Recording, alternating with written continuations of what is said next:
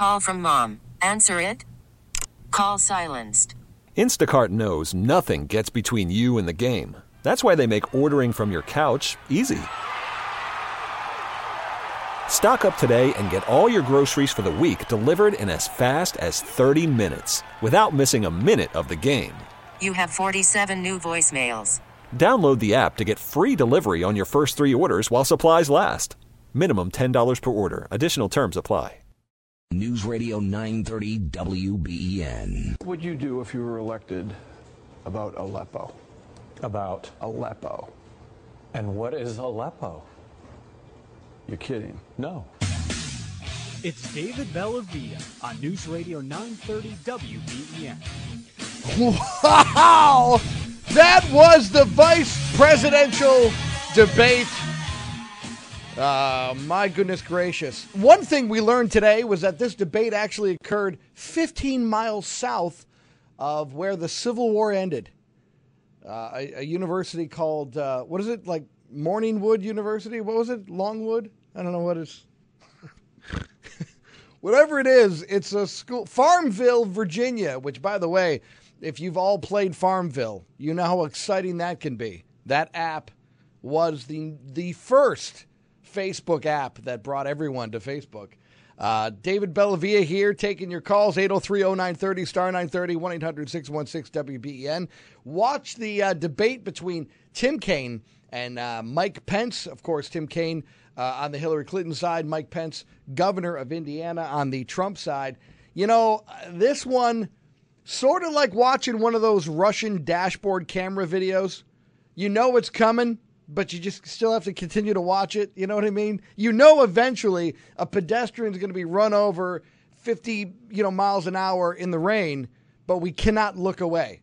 And that is what I can uh, how I describe this event. Who better to share a microphone with than the man you just heard promoting Rosex? It is uh, Mr. Tom Bauerle, the Heavy 100 uh, top 100 talkers in the United States of America. He happens to be Buffalo's own. Mr. Bauerle, how are you this evening? Well, I was going to say, much like Rosex vacuums, I thought tonight's moderator absolutely sucked. Dude, let me tell you something, man. She was not only now this is more and more plays into the whole idea of do we need moderators. I thought she was uh, extremely inconsistent with the, what she felt was a need to to interrupt people and cut them off. She jumps all over Mike Pence. Allow the man, uh, please allow uh, Senator Kaine to finish. She did that probably seven times and gave Kaine the last word. Absolutely. I think that that woman is an embarrassment to anybody who would call themselves a journalist. You know, she started out her career educationally in engineering school, and frankly, she should have frickin' stayed there because she was an absolute embarrassment. Mike Pence found himself in a situation of dealing not only with the very snarky and smirky Tim Kaine, but also a moderator who is clearly biased and who clearly was out of her element and who is clearly absolutely incompetent you know, I'm really glad that we got Tom Bauerle on a calm afternoon, calm, calm evening. Uh, but uh, we, we, he's promised that he he had all these uh, drinking games planned for the presidential debate, and yet uh, for the uh, vice presidential debate, he just sat and watched it sober. I got to be honest with you, he's fired up. I kind of, I, I mean, first of all, I don't think this is a no brainer. I mean, as far as who won this debate, I, I think we both agree that Mike Pence uh, won it. But what's interesting are all of the sample, uh, you know, they're, they're doing all these things with these groups of undecided voters. And Tim Kaine across the board uh, came off as uh, almost um, rude. Is, is that I'm looking at the one on Fox News. Uh, Frank Luntz uh, said that, that uh, people thought he was rude. He interrupted. Uh, he was uh, too rehearsed. Uh, what, what's your opinion on that? Well, see, I'm not so sure that Mike Pence actually won the debate because, again, Kaine had the advantage of a moderator who is clearly in his camp. And I'm so glad you brought up the issue of follow-up questions because I counted a minimum of three times where Mike Pence was asked for an extra defense of his position and Tim Kaine was allowed to skate. For example, the very, very first question dealt with Hillary Clinton and her untrustworthiness, and he basically circumlocuted around the question, and she let him skate. But the first possible opportunity she jumped in on Pence and demanded a follow-up. I was, however, disappointed that Pence did not have a better answer for the Trump tax return issue. And by the way, when he tried to say, hey, who pays more taxes than they're legally bound to do, he was interrupted by either Kaine or by that sad excuse, that pathetic woman who had the nerve to sit there as a moderator. You find it odd that Tim Kaine uh, mentioned that he will be Hillary Clinton's right hand person? He, he didn't say right hand man. I mean, maybe I'm looking too much into this, but I just think that that's almost like an acknowledgement that you've already been emasculated. I mean, it, it, it, well, let, us put it this way: uh, I wouldn't expect to see Tim Kaine at Cigar Dave's next event for alpha males. Well, he's first of all, I mean the uh, there's you know the the, the famous uh, Nixon Kennedy debate. The people on the radio uh, thought that Richard Nixon won the debate. Uh, the people that watched it on TV thought that, uh, of course, John Kennedy won the debate. You know, I, I, wonder the difference between listening to this debate and seeing it. Uh, but looking at Tim Kaine, the guy's not making eye contact with the camera at all. at least six times, Mike Pence looked directly into the camera to address what the issues were. Uh, Tim Kaine, eh, you can't deny he's got a creepy look to him. Uh, you know, he's got the eyebrows thing going, the Scorsese Dukakis eyebrows. Um, and it, it's he's you know, but but just the way he, I thought the way he, um, the the way he kind of had these these practiced, rehearsed lines that were just waiting to come out, uh, they they all fell flat. There was no. There you go again. You, you saw Mike Pence kind of borrow a, a, little bit from from Reagan, but these things were too rehearsed. It, it's too much uh, Hillary in, in this debate. Well, you know, there are just so many points to be made about this. And unfortunately, you know, David, we spoke after the first presidential debate about your sense that Donald Trump failed to land any haymakers where opportunities presented themselves against Hillary Clinton. And I really thought that that should be the vice presidential nominee's role to kind of uh, to kind of go on the offense and be aggressive against the other team. And let me give you a case in point. Tim Kaine on at least two occasions mentioned, oh, by the way, I don't know if you know this, but bin Laden is dead. And Mike Pence failed dismally to respond to that by saying, look, Joe Biden is responsible directly for the deaths of the guys who killed bin Laden because on May 3rd, two days after bin Laden was killed by SEAL Team 6 in violation of all national security protocols, the Vice President of the United States, Barack Obama's second-hand man, came out and told everybody, hey, it was SEAL Team 6 hours after Biden said that, a man by the name of Aaron Vaughn called his mother in tears and said, we're all dead. We are getting some serious chatter now that the bad guys know who we are. We are all dead. So you need to delete and erase everything. And sure enough, uh, Aaron Vaughn was one of those killed when the chopper carrying guys from SEAL Team 6 was shot down in Afghanistan. Mike Pence had a golden opportunity to say, yeah, you killed bin Laden, and by the way, your vice president got our guys killed in SEAL Team 6. Glorious opportunity and a great chance to stand up for our military, and Pence blew it. What was that, extortion? What was the name of that uh, bird? The the bird that was shot down, the Chinook, was it like Extortion Thirteen or something? Was that was the name of the? Uh, what the operational name of that yeah. particular? Uh, yeah, it was a. yeah, I, neither here nor there. The point is, I spoke with Aaron Vaughn's mom at the RNC, and she holds Joe Biden directly responsible for the death of her son. Many people do. Many. Yeah, no, no. Many people do. This is not just uh, one mother, one Gold Star mother. You, you could read uh, blogs across the, the internet uh, that, that, deal with the same thing. David, if I may, of where Mike Pence dropped the ball. Uh, Kaine started out by saying, well, Hillary was with the Children's Defense Fund. If Mike Pence had done the proper preparation, he could have pointed out that a woman named Kathy Shelton, who is now in her mid 50s, was a child rape victim. I- uh, incidentally, in this case, not of Bill Clinton, but some scumbag in Arkansas Hillary Clinton, as a defense attorney, was able to win an acquittal for this man. And you know that one of the tactics Hillary Clinton used was she accused the victim, Kathy Shelton, as a child of having a track record of going after older men. Mike Pence should have pointed out that doesn't sound a lot like defensive children to me. Does it to you? You know, you know. Here's my here's my take on this, Tom. I, I think that Mike Pence is in a in a spot where because you have this anomaly of of Donald Trump, you have to come across as this elder statesman. You have to be this calm re- because we have so many lunatics that are never Trump conservatives. So many people that have said there's no way I'm ever going to cross this line and vote for Donald Trump. Mike Pence isn't just appealing to undecided people in Rust Belt areas that were abused by NAFTA. He's also talking to Cruz people that just won't give up the, the ghost. And, and he's trying to say, listen, I'm, I'm not going to be quick to anger. I'm going to be slow and methodical and shake my head and look like a boring grandpa uh, because at the end of the day, Donald Trump is a, is a firecracker. You can't out firecracker Donald Trump. There is a difference between being the adult in the room and having less energy than some of the people I've seen laid out at Amagon. Wow. That was that was well done. Yeah, David, Tom Bauerle just made a Amicon reference. Well done. Let me give you, David, one example of uh, where uh, where I thought uh, Mike Pence really dropped the ball and could have hit a home run, but he didn't, and he wouldn't have seemed like a freaking screaming lunatic had he done it. That idiot moderator, who again should have stayed in engineering school where she started out, and she still should be covering stories about cats stuck in trees, which was one of her early assignments as a reporter.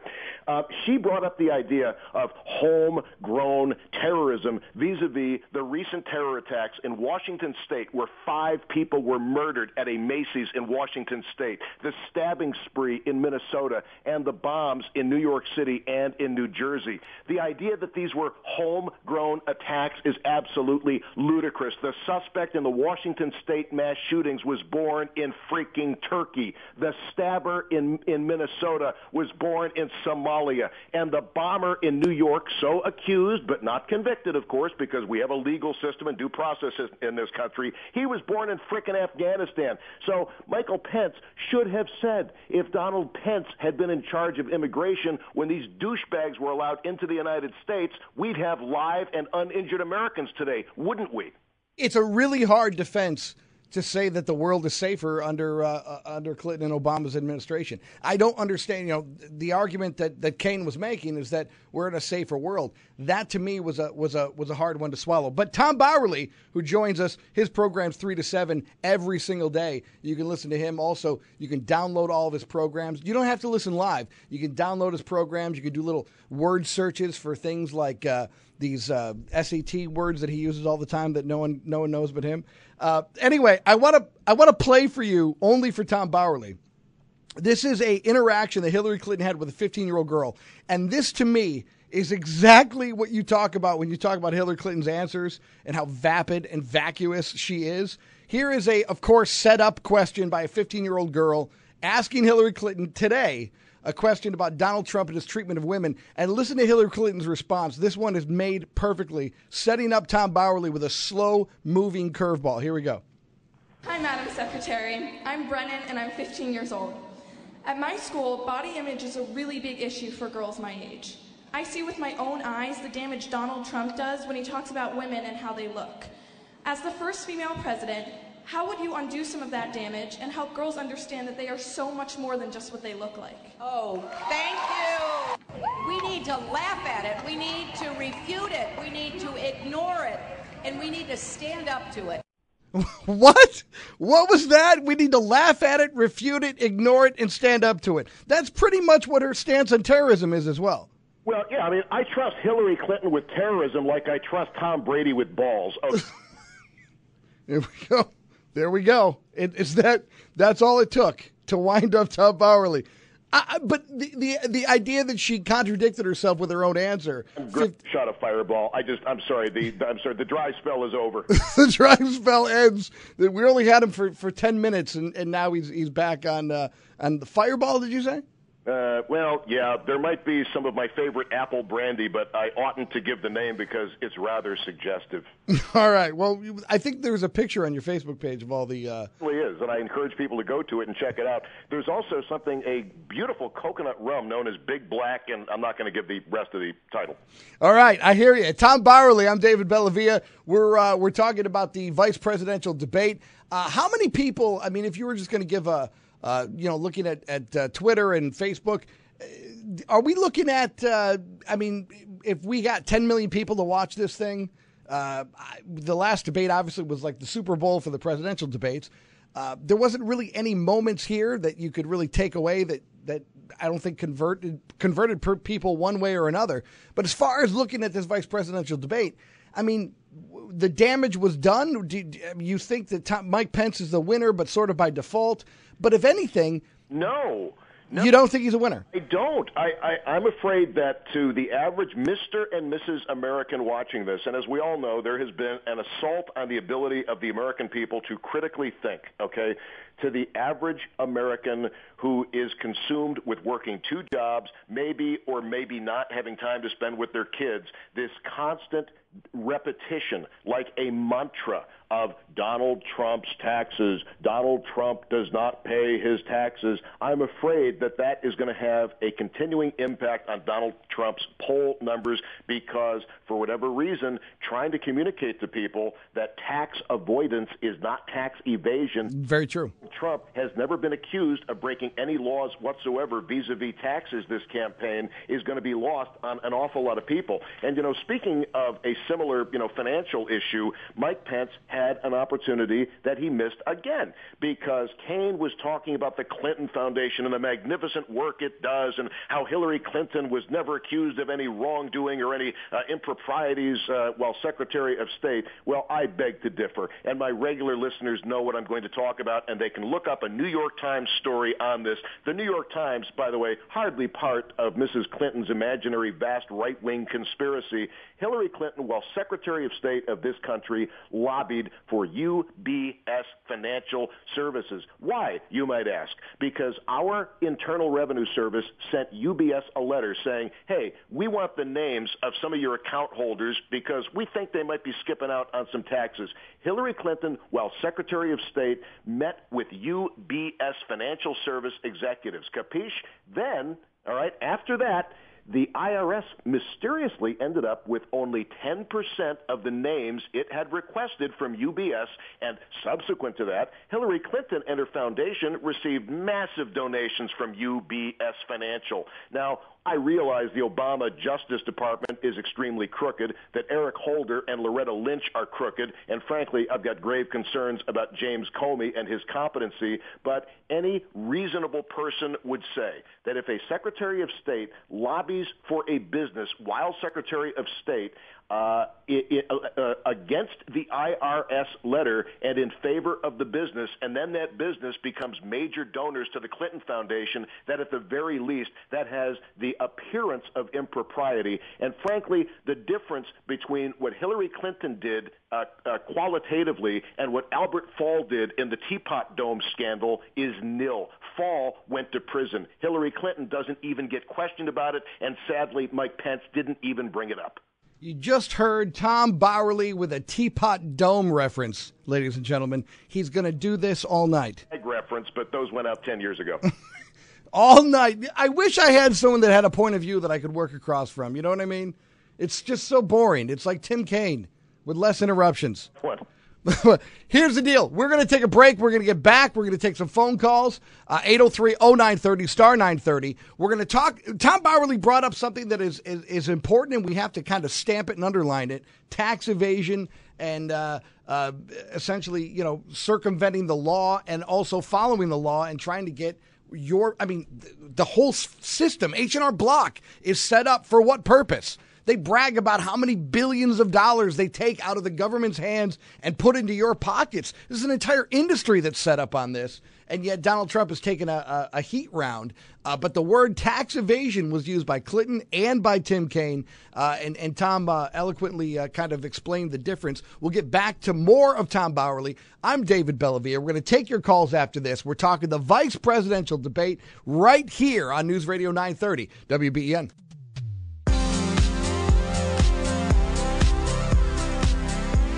Welcome back to extended coverage of the vice presidential debate.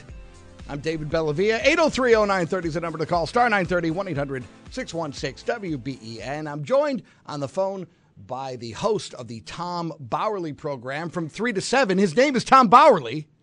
Tom, how are you? Best day of my life, David, and thank you for taking my call. Long time listener. First Uh. Yeah. Uh, first of all, I, I appreciate you not telling me how your day was or how you're doing. I would have immediately hung up on you, Tom. that is how we Never going to live that down. never, never. My favorite is the, the person who's like, I'm a 90 year old uh, listener to you, Tom. Uh, loved you my entire life. I, I want to get to the get to the point. Hang up, right, hangs up on the 90 year old woman because she asked how how is he how's he doing. Uh, we're uh, talking about the debate now. You heard Tom Bauerle talk about the difference between evasion. Uh, and and you know we're talking about a criminal act. When when Willie Nelson didn't pay taxes for ten years, he wasn't using uh, a loophole in the tax law. He refused to pay his taxes. When Wesley Snipes went to jail for three years, it was because of evasion. This is an illegal act. This is something that will you'll end up in the slammer for. Uh, what we have an entire industry that's built on using the, the advantages of, of, of deduct you know take your deductions your uh, whether it's a uh, you're you're taking uh, your business your office. Uh, some people uh, you know work on TV and they deduct their clothing and their haircuts. There are laws the tax code is thousands of pages. It's like a phone book it's like the talking phone book and just as useful and so we go to professionals to tell us, hey, Tom, guess what? I could probably save you 15 grand right here because you're you're what do you know about taxes? You you you're too busy to, to study the law. Let me do this for you. I'm going to save you money. And you say, "Thank you very much, accountant. Thank you very much, H&R Block." And here's your $700 for giving me a $10,000 rebate. 48% of Americans don't even pay a dime to the federal government.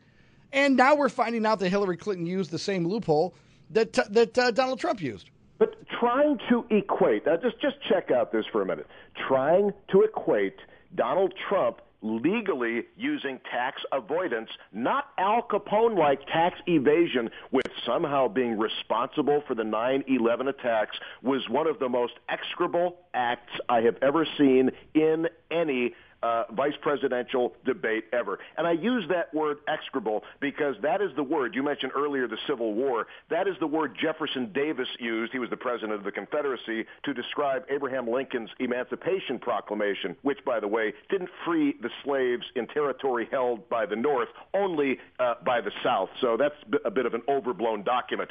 But the bottom line is, in terms of 9/11, Mike Pence could have and should have talked about the 9 11 Commission report, which said a failure of imagination in the years prior to 9 11. I'm sorry, David, who was president when the World Trade Center was attacked in 1993? Who was president during the USS Cole? Who was president during the embassy bombings in Kenya and Tanzania?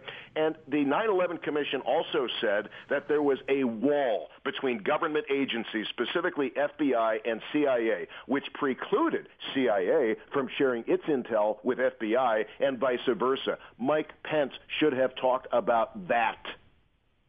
There you hear it. Uh, Tom Bauerle is just eviscerating Mike, Mike Pence's uh, performance, saying it wasn't aggressive enough. I disagree. I think that he played the role that he, that he was set up to play. Uh, but at the same time, this to me, this reminds me of any liberal debate, any debate you have, whether it's at the Thanksgiving table or it's at the water cooler, and you start nailing points of view, and I'm sure you get this all the time. You host a talk show from three to seven every single day.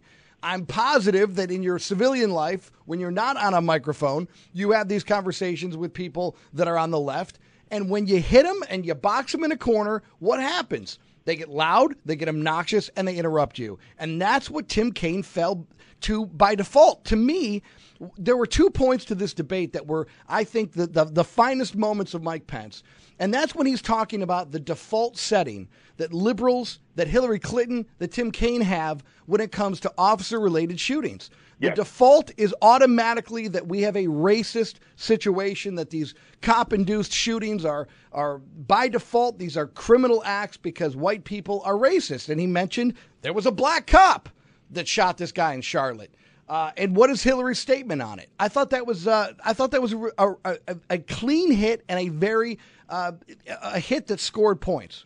And David, it's so interesting you mention that because I happen to be watching the debate with a young, uh, a lovely young lady, and right before uh, Mr. Pence made that comment, I yelled and I, I did use a couple of expletives. I know that might surprise you somewhat, knowing me in real life, but I said, "Would you please mention it was a black cop?" Now, this what? Now we're talking about the Charlotte situation. Now, this was another example where that pathetic excuse for a moderator could have and should have followed up with Kaine saying, "Hey, how do you respond to the idea that it was a black officer who felt the need to use deadly physical force against a black suspect? How can you possibly uh, talk about this institutional racism? I mean, are we to believe that a black man or a black woman, once that person puts on a uniform, suddenly gets trapped into this box of institutional racism? I'm sorry, I, I know a few black cops, and the color is blue. Blue lives matter.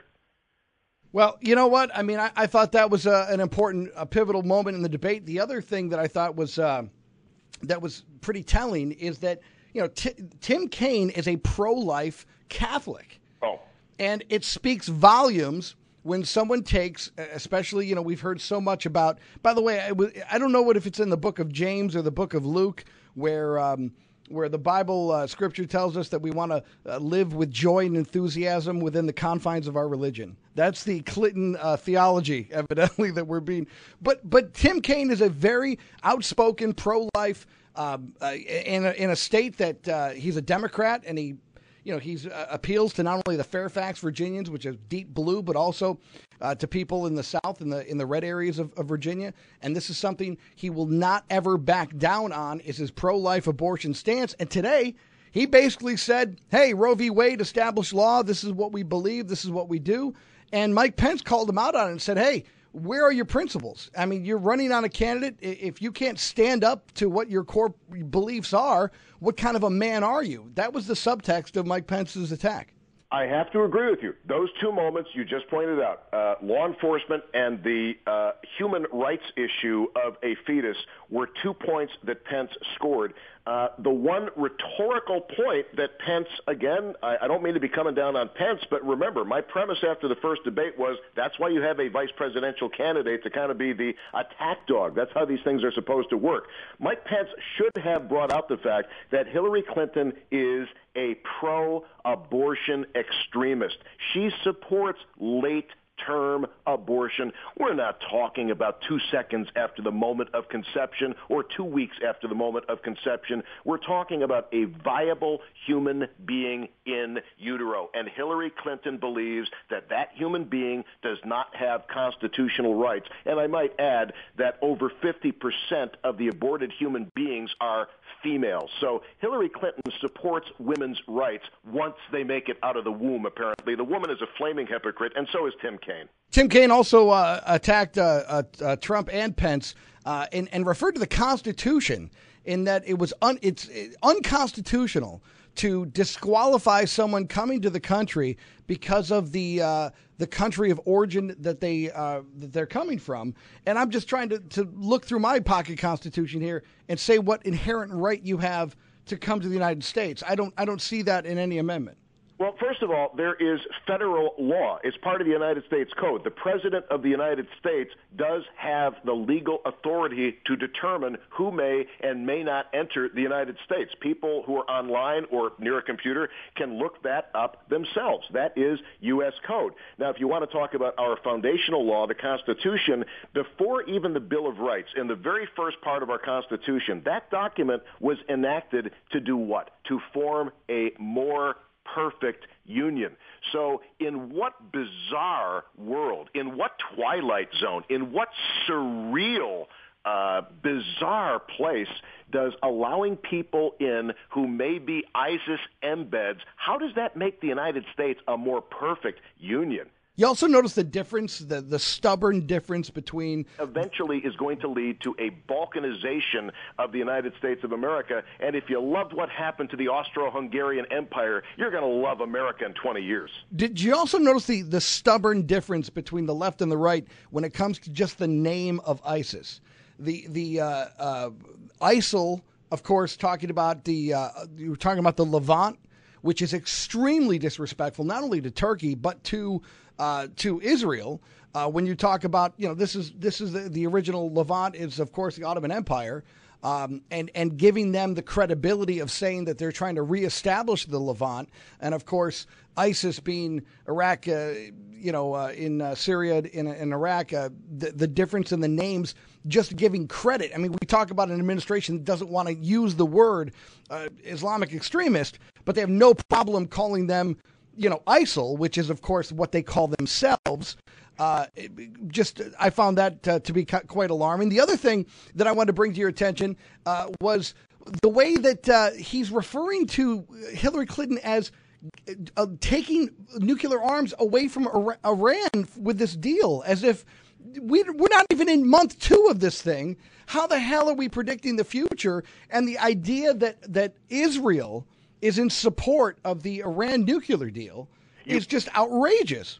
You must have read my mind. Tim Kaine a couple of times said, Well, it's right on the tape. Uh, why don't you go to the tape on that one? Well, guess what, Tim Kaine? I did go to the tape. And contrary to supporting the Iranian deal, you know what the Israelis said? The Israelis likened our deal with Iran to the 1938 pact in Munich, uh, in Munich Germany, okay, in which Neville Chamberlain uh, through the mediative exploits of that great humanitarian Benito Mussolini, came back from a meeting with Hitler and Goering with the Munich Agreement. Basically, it was called appeasement. And, and Chamberlain, the Prime Minister of England, came back and said, I believe it is peace in our time. And we all know what happened on September 1st, 1939. The Nazis broke their word. Imagine that. And invaded Poland, and the world found itself in the Second World War. And some of our listeners right now were alive and in Poland when those Nazi bastards rolled the panzers into their country. And the, Israel, uh, the people in Israel, the statement from the Israeli government likened our deal with Iran to the Munich Agreement in 1938, which emboldened Adolf Hitler. You know, uh, we just got a text message in at 30930. Hillary Rodham Clinton is for real late abortions. Just ask uh, Seth Rich and Vince Foster. That's pretty funny. Yeah, uh, Seth Rich, by the way, for those who don't know, Seth Rich uh, was in charge of computer voting for the Democrat National Committee. And Julian Assange with WikiLeaks mysteriously has offered a $20,000 reward for information leading to the arrest and conviction of Seth Rich's killers, who, by the way, they didn't take his cell phone, they didn't take his watch, they didn't take his wallet or his credit cards. Sounds to me an awful lot like a hit. Sounds to me like Seth Rich probably was the leaker to WikiLeaks. And I should probably point out that a couple of days before Seth Rich was whacked and clipped in the streets of Washington.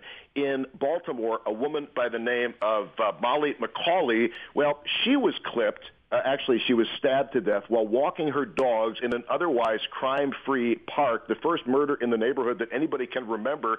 She happened to be an expert in satellite technology.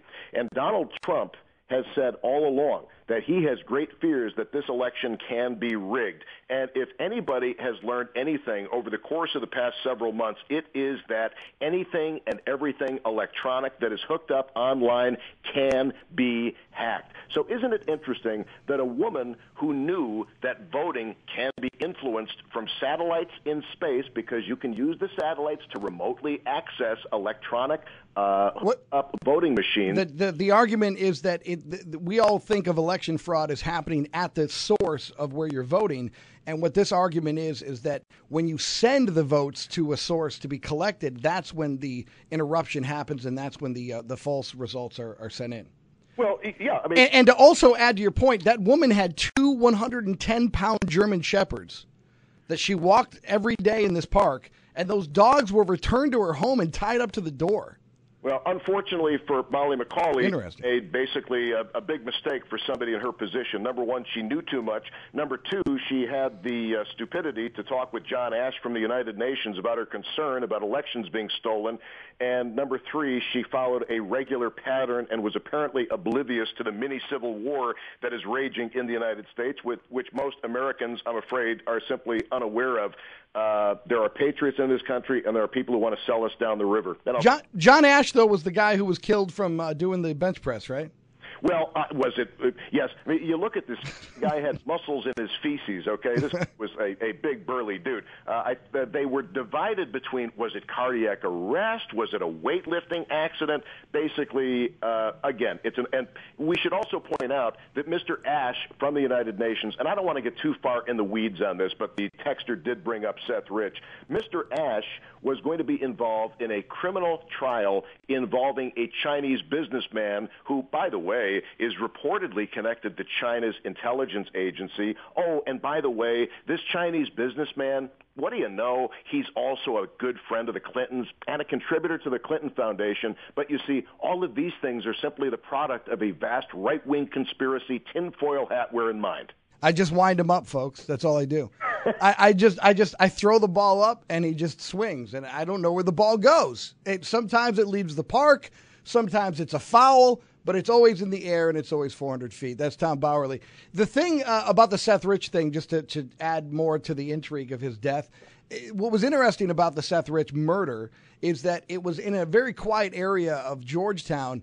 And the murder was nobody heard the gunshots, nobody heard what happened. But the argument is that it was a botched robbery, which would make you imply that someone interrupted the robbery, which is why you didn't take a wallet or a phone.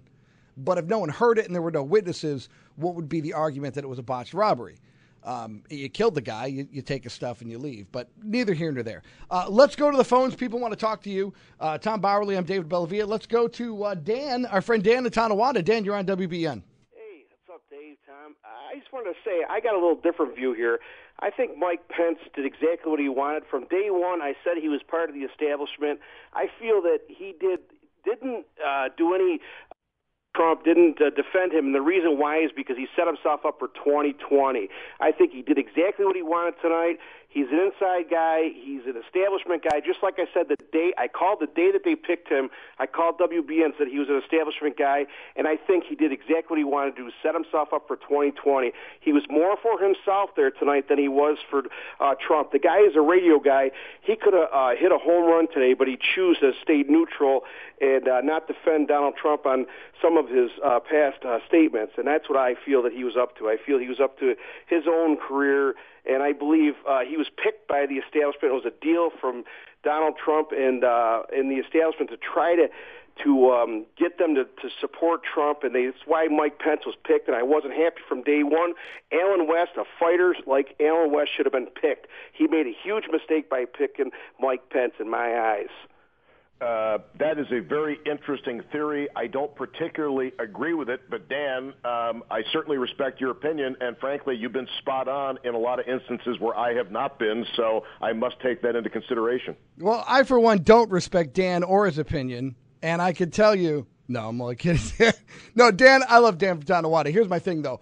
Mike Pence was a necessary selection because of the fact that we lost total control of the party. And when you lose control of the party, you have to bring someone back that's a grassroots conservative. And Mike Pence, for whatever reason, I want to just bring up one thing that, that didn't get a lot of play today that I really thought was going to get play. Uh, and that's the way that Mike Pence handled the uh, religious uh, equality law that he passed that was looked at as a hate crime against homosexuals. Now, compare that to what happened in North Carolina, where it became an argument about bathrooms and about transgendered high school students, and uh, the President of the United States got involved, and and uh, you know North Carolina punted on second down rather than actually fight what the what the actual law was intended to be. Mike Pence didn't do that. He had businesses, he had a ton of pressure. He had the NCAA say they're going to take away the Final Four. He had uh, the NFL tell them they're going to take away the, the uh, college combine if they uh, pass this law. And Mike Pence stood his ground. rearticulated what the intent was supposed to be that no one should be judged if they have a religious uh, issue with, with something that's happening uh, with a gay marriage. Uh, and, and I thought he handled that perfectly. And, and I think that was another reason why they really can't come at Mike Pence because he's a principled guy. He stands behind what he believes. And um, in a time when, when this was a, a civil war between the, the Cruz guys and the Mitt Romney and George W. Jeb Bush uh, surrogates, Mike Pence was a bedrock conservative that no one could shake. Well, I agree with that. That's why I feel Tom was right. There's so many times he could have defended Trump, but he chose not to. He stayed neutral and he just kept his mouth shut. And I think the reason for that, like I said, he's he's looking for a running in 2020, and he set himself up perfectly. I've already heard on TV saying uh, that Republicans wish that he was the candidate versus Trump. And that, I'm telling you now that if Trump doesn't make it, if he doesn't win against Hillary, then you're going to see him as the candidate for the next election.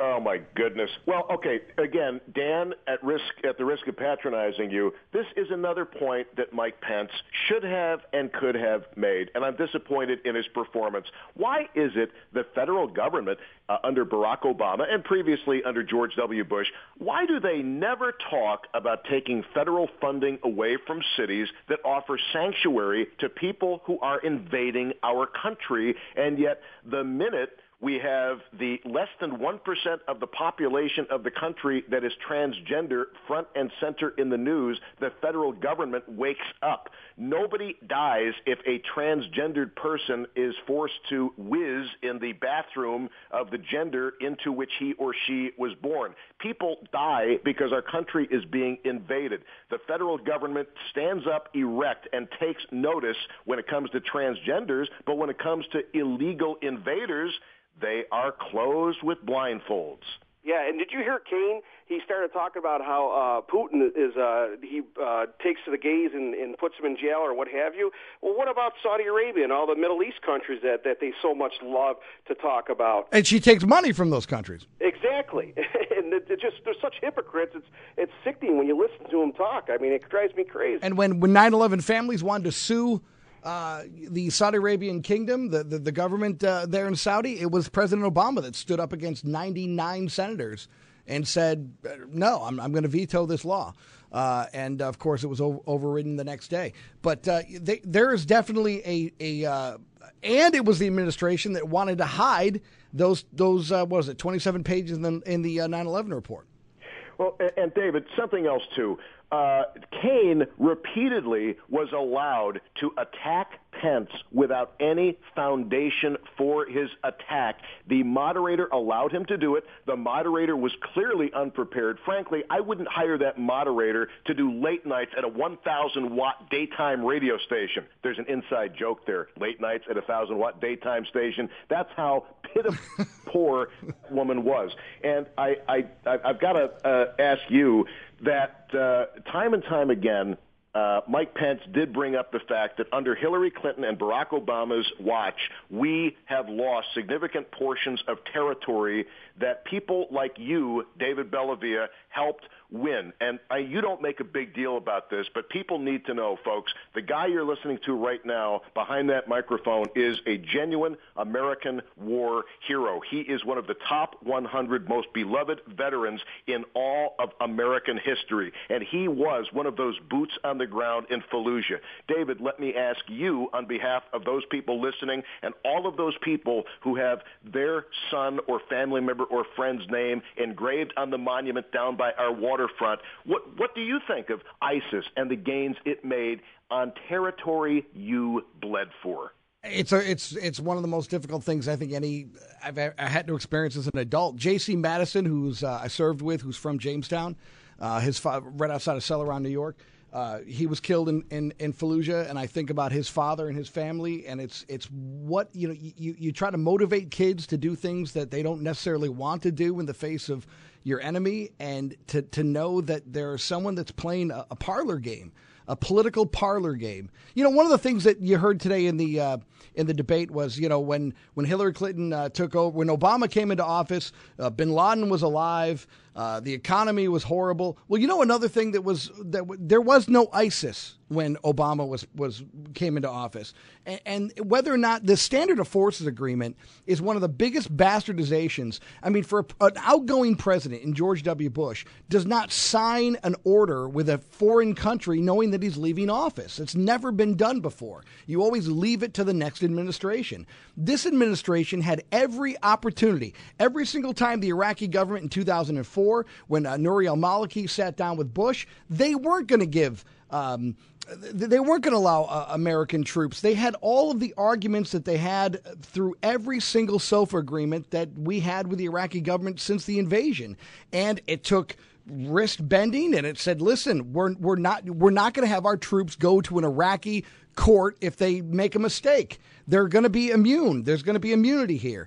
And Nouri al Maliki said at the end of the day, I need your troops on the ground. You can have what you want. He would have given everything to Barack Obama. The, the, the, the reality is, he never met with Maliki. The State Department never. And here's another thing these things are done, uh, these uh, SOFA agreements are made, um, you know, through the executive branch. It's made through the White House. It's made through the State Department. When the Standard of Force Agreement was finally negotiated by the Obama administration, it was done with Department of Justice attorneys.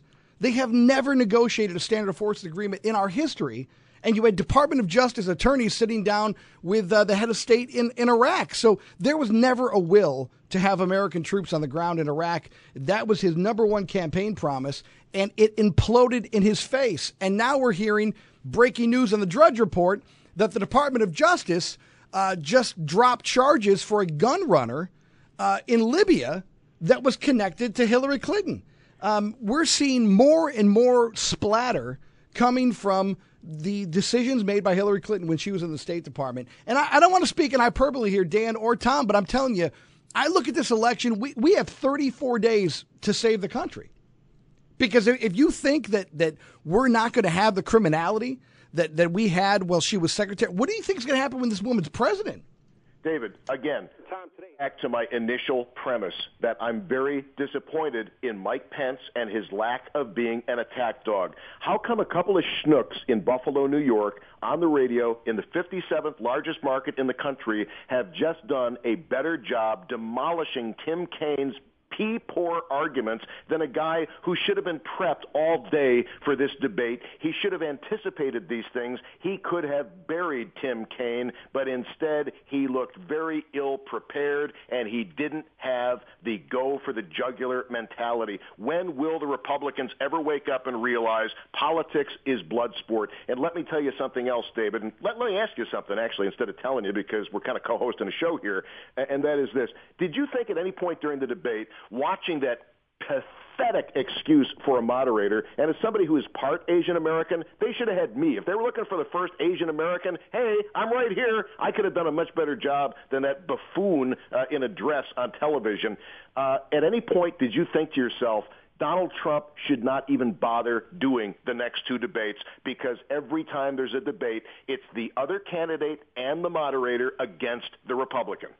You know, I, I mean, there's times I think that, but I mean, honestly, I think you lose, you, you, you wrap up the election if he doesn't show. I mean, it, it's it, yes, it's the nuclear option that you would use for leverage to say, I, I, you know, Donald Trump was talking about no moderators. You know, while Hillary Clinton was was hooking up an oxygen feeder to her podium and asking for you know cough breaks and and lozenges to be dropped from the uh, from the boom mics. Uh, Donald Trump was saying, "Hey, we don't need a a moderator. I don't understand what the point of a moderator is in modern debates right now. When you have questions from Twitter, you have questions from YouTube. You, awesome, and to make the Republican look like an idiot. I mean, absolutely. Mike Pence wouldn't even defend. For example, Tim Kaine started talking about Mike Pence and you know his chumminess with Vladimir Putin, and what Mike Pence said about Vladimir Putin is the same thing I've said. That Vladimir Putin for Russia is a stronger leader, not a better leader, not a more moral leader, but a stronger leader for Russia than Barack Obama is for the United States. And I wholeheartedly agree with that. You know why? Because Vladimir Putin, KGB scum he is, murdering bastard he is, he is a Russian nationalist and he is unapologetic about being a Russian nationalist. Our president is a globalist. Mike Pence allowed himself to be misquoted, and he did not, and this will kind of echo what Dan there just said, but Donald Trump said in terms of nuclear proliferation that South Korea, Japan, and Saudi Arabia, yeah, you know what, maybe they should have nuclear weapons. And for those who don't know, and this is what I'm afraid of, David, people who don't pay attention to this stuff, South Korea lives right next to North Korea. What has North Korea been doing lately? Japan is right by China. China has never forgiven Japan for the invasion of Manchuria and the rape of Nanking. I mean, we're talking about two countries who are next door to some very formidable and nuclear powers. Well, also the fact that Saudi Arabia financed Pakistan's nuclear program. I mean, if they wanted to get a nuke, they could reach out to the people that they financed to get the nuke. So it's it's kind of a, a moot point when you talk about Saudi. But uh, these are all great points. Dan and Tonawanda, thank you for your call. Thank you for your point of view. I got to go to a break. We come back. More Tom Bauerle. I'm David Bellavia. We're going to get back to our phone calls. We got Troy on the line and Frank. We're going to get to you guys. 803 0930, star 930. Tom Bauerle is going to stay with us. Uh, we're going to keep him up. News Radio 930 WBEN. Welcome back to the uh, extended coverage post debate. I'm David Bellavia, joined by Tommy B of the CIA, Tom Bauerle. Tom Bauerle, how are you? You're going to give me a good reputation or a bad reputation, depending.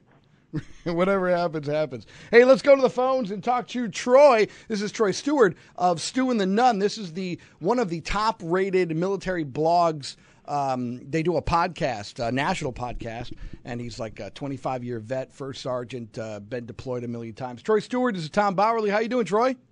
Pretty good. How's it going, Dave? Good to talk to you again, my friend. All right. Well, you're on with Tom Bauerle as well. Troy, what was your take on uh, on on this debate here? You know, I, it was uh, at first I thought the the moderator had control in like the first five minutes because she seemed to keep both in check, and then it kind of went to hell to haywire, and uh, and you know Kaine, um, you know I thought uh, your last caller talked about uh, Pence and how I think Pence acted right on point. I think uh, the American people were are very concerned about Trump and his um, and his you know his kind of fly off the handle off the cuff personality i think uh pence balanced that out and i think that's what he was going for. He maintained composure. He stared at the screen. He answered. He even tried to answer some of the challenges by kaine that kept throwing up uh left and right. And, and in fact i'm really curious to go back and count how many times he said releases taxes because i think that probably hit triple digits. Um and i think he made kaine come across like a hothead and a little bit of a of a loose crybaby whiny kind of guy. Um, yeah, I mean that, that, Tom. I mean, I, I don't I don't know what your take of Tim Kaine was before the debate. Um, you really have to be a political wonk to have an opinion of, of Tim Kaine, which I think is part of the attraction of a Tim Kaine vice presidential candidacy is that he kind of is boring and he's kind of a he's like a, the Brian Higgins of the Senate, uh, and I mean that with total disrespect. But um, you know, when you the takeaway from here is that you know, the, the, the common saying is, who do you want to have a beer with? I'll tell you the guy who I want to crack a beer bottle over the head with, and that's I want to hit Tim Kaine with it. I mean, I, I thought he was extremely obnoxious, Tom. Well, look, I mean, I've been called extremely obnoxious from time to time. Uh, Tim Kaine, to me, he looked smarmy. He looked snarky, and he was kind of like a very animated Ted Cruz. That's the kind of vibe I got from him. But that leads to my thesis, which is that is precisely why Mike Pence had so many opportunities to just floor Tim Kaine with facts and appear not only as the grandfatherly elder statesman type, but also appear as a man who had done his research and as a man who had gravitas and as a man who could score debate points. Because I would ask each of you, do you think that Mike Pence won any votes away from Hillary Clinton tonight? And do you believe any undecideds are now in the Trump camp? Because my thesis is that Tim Kaine's constant refrain of tax return, tax return, tax return, that is going to resonate with the undecided voters, who I happen to believe are mostly morons anyway, because if you don't know by now for whom you're going to be voting, I don't think you should even be allowed to vote. Troy, what do you think about that? Yeah, I mean, I think I think he may have swayed some. I, I think the, so much of this country has become it's become a choice of who they hate less. It's not even the least of the worst. It's hate less. That I mean, I think he came across with that with that with that uh, persona that said, you know, I'm even keel and I'm going to talk to you and I'm not going to talk down to you. I mean, even in looking Kaine's reactions when he was when they split screened him and he's looking at Pence, he even did the old typical uh, Barry Obama tilt his head back and look down his nose kind of thing. he did that right at Pence, and I was amazed. I'm like, wow, hey, that must be like in the Democratic playbook right after the chapter on ask about his tax returns. You know, it. it uh, and I also got to. I want you to think about this, Tom. It's something I've thought about. There were many chances in the first presidential debate that that uh, that Trump should. I thought was going to. I just knew when it got into cybersecurity, as many others, that he would jump on the uh, email server and all that stuff, and he held back. I'm starting to think that Trump is holding that off because the first debate was big, but I think the second and third debate hold the real the real pro, the real promise because we remember Romney won the first debate hands down against Obama, but it didn't do anything for him. I think Trump may have had Kaine may may have had Pence hold back some. Maybe he's holding on. He's ready for the anchor, and he's going to come out swinging on the last debate or or even the next one when it's closer, and and he needs to swing those last bit of people over. Maybe that's why Pence didn't come out strong. I don't know. Well, this was the only vice presidential debate. And by the way, I happen to agree with, uh, I believe Donald Trump did hold back on the first debate. And I talked about the fighters who peak too soon and they basically burn out in the first round and then they get KO'd in the second round. So I, I was happy with Donald Trump's performance because I think a lot of people expected him to come out like a flailing maniac.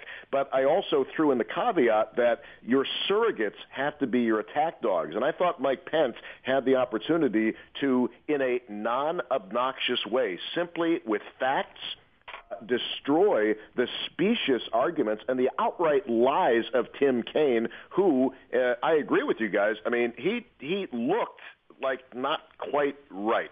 See, but that, that's why you pick uh, Chris Christie as your vice president. I, I think that the, the, the Pence pick was specifically about stay the course, steady as she goes. Uh, you know, get get your your nice uncle there from the Korean War to sit down and and shake his head like I can't believe you just said that.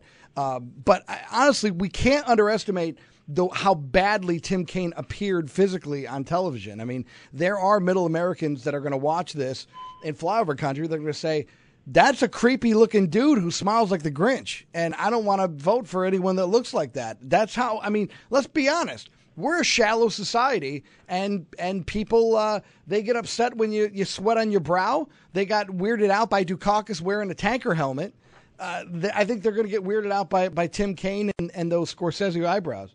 But you know, the the ultimate issue here, gentlemen, is let's face it. Before this debate even took place tonight, the headlines are already written. They were already written for tomorrow. Tim Kaine clobbers Mike Pence. And again, my concern is the American people and this long inculcated lack of critical thinking ability. And the two words that most people are going to remember, and this of course was by design from Tim Kaine, tax returns, tax returns, tax returns. And frankly, if I'm advising Donald Trump, I advise Donald Trump to release the tax returns. Well, at this point, I mean, first of all, let, us just let, let's just break this whole thing down the idea the IRS is already under this. You know, we, we've got a, a commissioner of the IRS that's in contempt of Congress. We have the Lois Lerner situation that never, um, you know, was was never addressed or adjudicated properly. We have someone that, that pleads the fifth but gives an opening statement, which opens her up for questioning, but then she pleads the fifth, and now you know we don't hear again from her. She's not charged with anything, and now we have this illegal release of someone's tax returns to the to the New York Times. You know, the editor of the New York Times says, "I don't care if I go to jail." I'm going to release these tax returns, even if it's breaking the law. I mean, this is we've now we're breaking into people's private lives, whether it's Hillary's emails or Donald Trump's tax returns. This is a new chapter in American politics, and I don't think we recover from this. Well, to to actually let me let me jump on that for a second, Dave.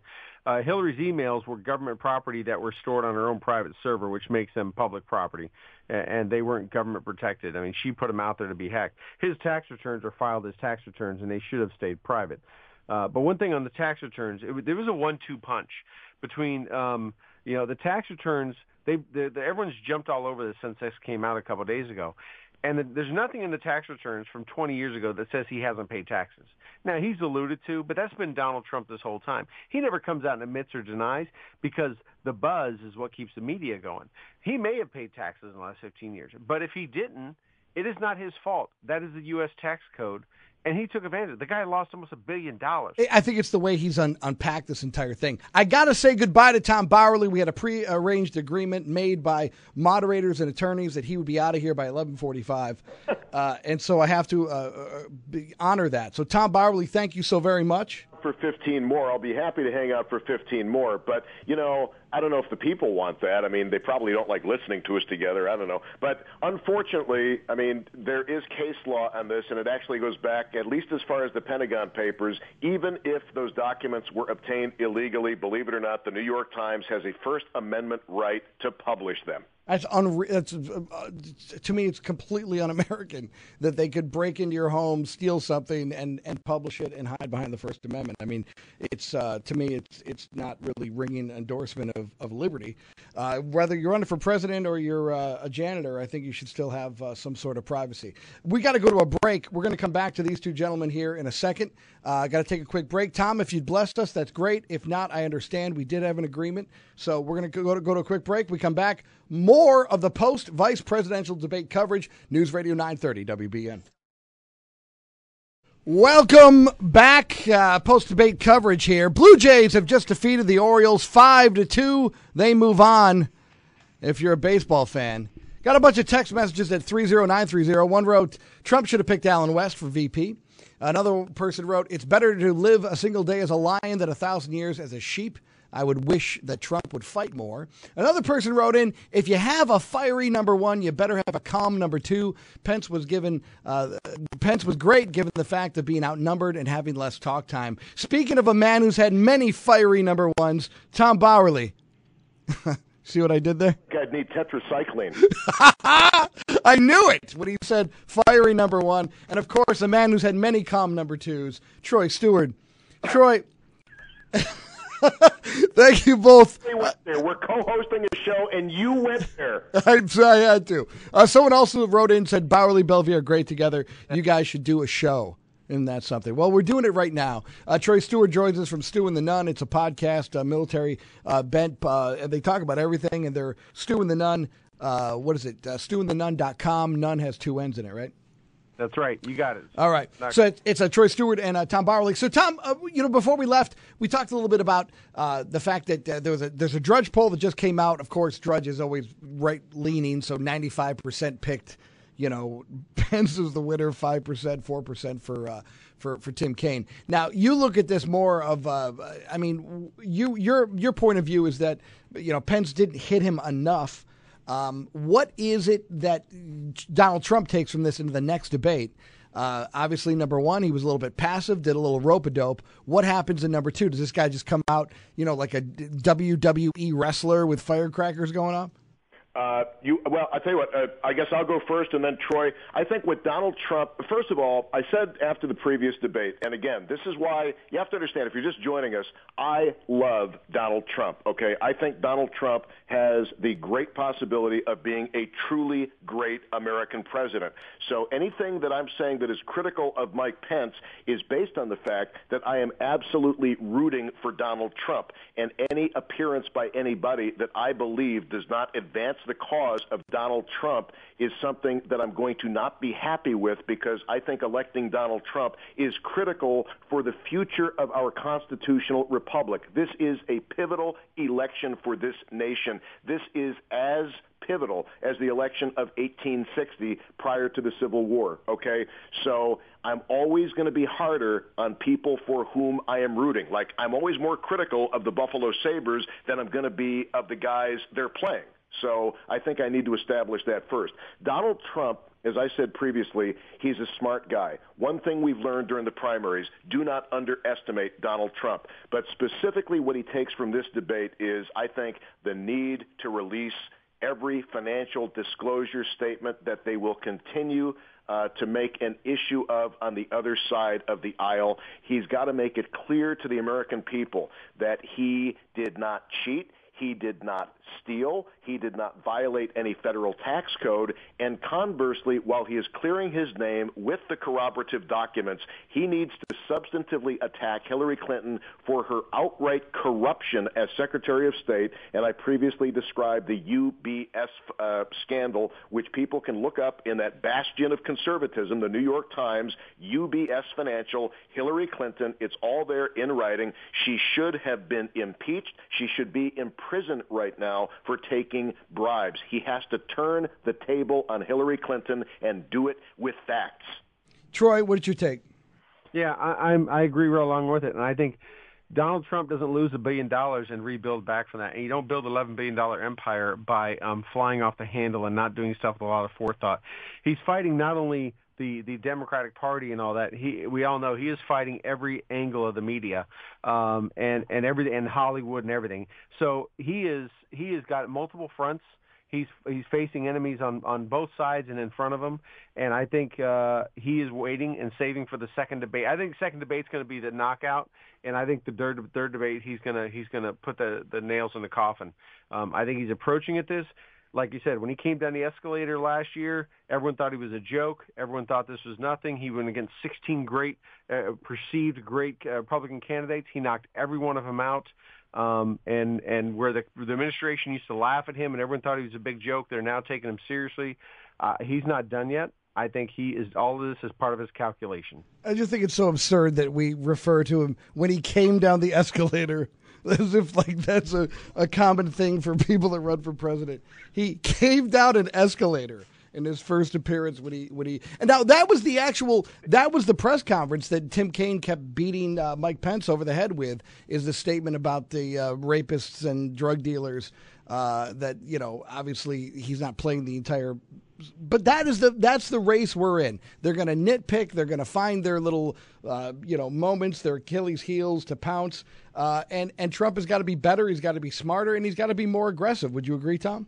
But, well, see, as was just pointed out, Donald Trump is fighting a three front war. He's fighting the Republican establishment, he's fighting the Clinton machine, and he's fighting the media. So he's actually fighting a three front war. And here's what I find so problematical, guys, and what I find so frustrating because I love Donald Trump. Hillary Clinton is such a weak and vulnerable candidate her entire life is just one big lie. She is a great big phony. And another example, guys, and I hate to dwell on the negative, but the whole comment about Mexicans and drug dealers and uh, illegals, you know, if Mike Pence would take the time to do a little bit of research, he can find audio from my show of a travel chef from the Clinton White House first term, Tracy Martin. He lives right here in Buffalo, who said at an AIDS fundraiser in front of the president of France's wife, Mrs. Jacques Chirac, Hillary Clinton, this great champion of African Americans, a black waiter displeased her. So he walked out of the room, and Hillary Clinton said to Tracy Martin and to the president of France's wife that mm, uh, used the N word. That is the real Hillary Clinton. It's documented not just by the guy who was on my show. And by the way, two days after he was on my show, his phone got hacked. I'm sure that's just one of those paranoid coincidences. They need to point out Hillary Clinton is a career criminal. She is a grafter, a bribe taker, and she is one evil, nasty woman. Tom, uh, Troy, we got to go to break. Uh, Tom, you want to wrap this up uh, going to break? I just want to say what an honor it was to appear with both of you, and on behalf of uh, all of us who did not wear the uniform, but who benefit from the sacrifices made and the people who died in your arms for our liberty and for the United States, David, it is a true honor to be on the radio with you and a true honor to speak with all of those who wore the uniform because if it wasn't for what you guys did, I wouldn't do what I do, and you have my eternal gratitude for your sacrifices. Very kind of you. Troy, thank you so much. Thank you for your service, Troy. And Tom, thank you for your kind words. We are coming back after this break. We're going to get to your calls, 803 0930. Uh, more of this post debate coverage, one more hour uh, right after this. Welcome back to the big, big program. About They- Aleppo. About Oh, there it is. Aleppo. And what is Aleppo? What is Aleppo? You're kidding. No. It's right. David Bellavia on News Radio 930 I ruined it. WBEN. I ruined the intro. I apologize. That's what I do. I ruin intros. Welcome back to the Big Big Shoe. We'll get this right when we go live. We'll do it live. Little Bill O'Reilly for you. 8030930. Some of you have been very patient. Want to get to your calls. Star 930 1 800 616 WBEN. Our text number is 30930. We're going to read your text in a second. Let's go to a patient, Frank in Buffalo. Frank, you're on WBEN. Thank you, David. David, three quick things. Number one, if you don't know what a tax deduction is, that person is not going to be voting for Donald Trump. All right. Um, secondly, this whole thing with with with with personal um, religious uh, uh, beliefs versus their public portrayal. For all the Kennedys and the and the and the, and the Cuomo's and, and and the rest of them out there, I would like to ask them this: If you were a governor of Mississippi in 1950, would you enforce the Jim Crow laws? Um, um, because it seems to me that these guys are trying to play it both ways, and I'm, I'm getting tired. You know what? J- Let me tell you something, Frank. Your first point is brilliant because you know 48 percent of the of the American public don't even pay taxes. If you don't know what deduction, you're probably going to scream outrage. But your point of what, what would you have done in 1952? Would you have would you have uh, toed the party line? Would you have uh, gone gone along to get along, or would you have enforced your principles? Excellent question for a debate moderator. The other thing I would like to say is, uh, is, is this: if I was uh, Pence, I would ask, I would ask him. You called, uh, uh, you say that I, I, I called Social Security a Ponzi scheme. Okay, I want you to look into the camera, Mr. Kaine. Tell, explain to the American citizens what a Ponzi scheme is, and explain to them why Social Security is not a Ponzi scheme. You know what, Frank? To me, okay. So you're asking me this question. A Ponzi scheme is when you know you're not going to get any money out of it, but you're still uh, forced to put money into it, and that's exactly what Social Security is for a 25 year old young man or woman in America. Great. It's basically we need more people to put in money for the people who are in there now, because if we don't get more people, we won't be able to afford the people who are in there now. And the people that are putting the money in now have no opportunity for a return down the road. constant game of getting more people to pay off the ones that are already in. It, That is a Ponzi scheme. Yes. That is the definition of a Ponzi scheme. yeah, so why is that, why is Social Security as it is set up now not a Ponzi scheme, Mister Kaine? Right, and and what makes you think that if we can't afford Social Security now, we're going to be able to do that without private, uh, you know, without the private sector coming in to bail us out? And you know what, David? I don't think if they would present these questions to these people in the ways that the common guys can understand, that that's that's their only hope. You say to a guy, so you tell me you're going to make the black people go to the back of the bus because that's what it says in in the town laws, right? How, you know, this country was forged on people seeing that laws are unjust and going to the wall to break those injustices up down based on their own personal convictions. Isn't that what the country was founded upon? You, but but Frank, how how stupid have we become as as a as a uh, aggregate? I mean, it, when when you talk about the people that are able to reason and the people that are able to take away, you know, main ideas of what you know, the, these are the the number one skills that are being eroded on a daily basis.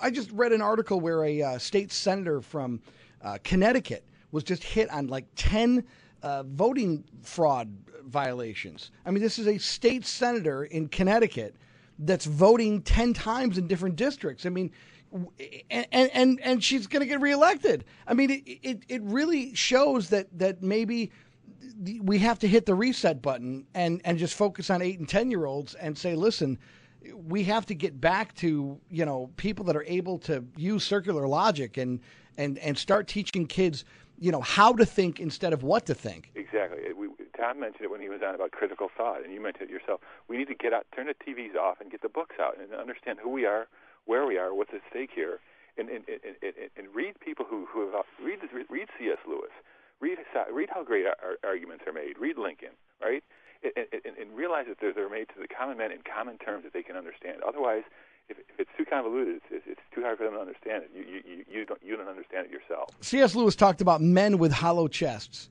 and that's exactly what we as a, a society have become.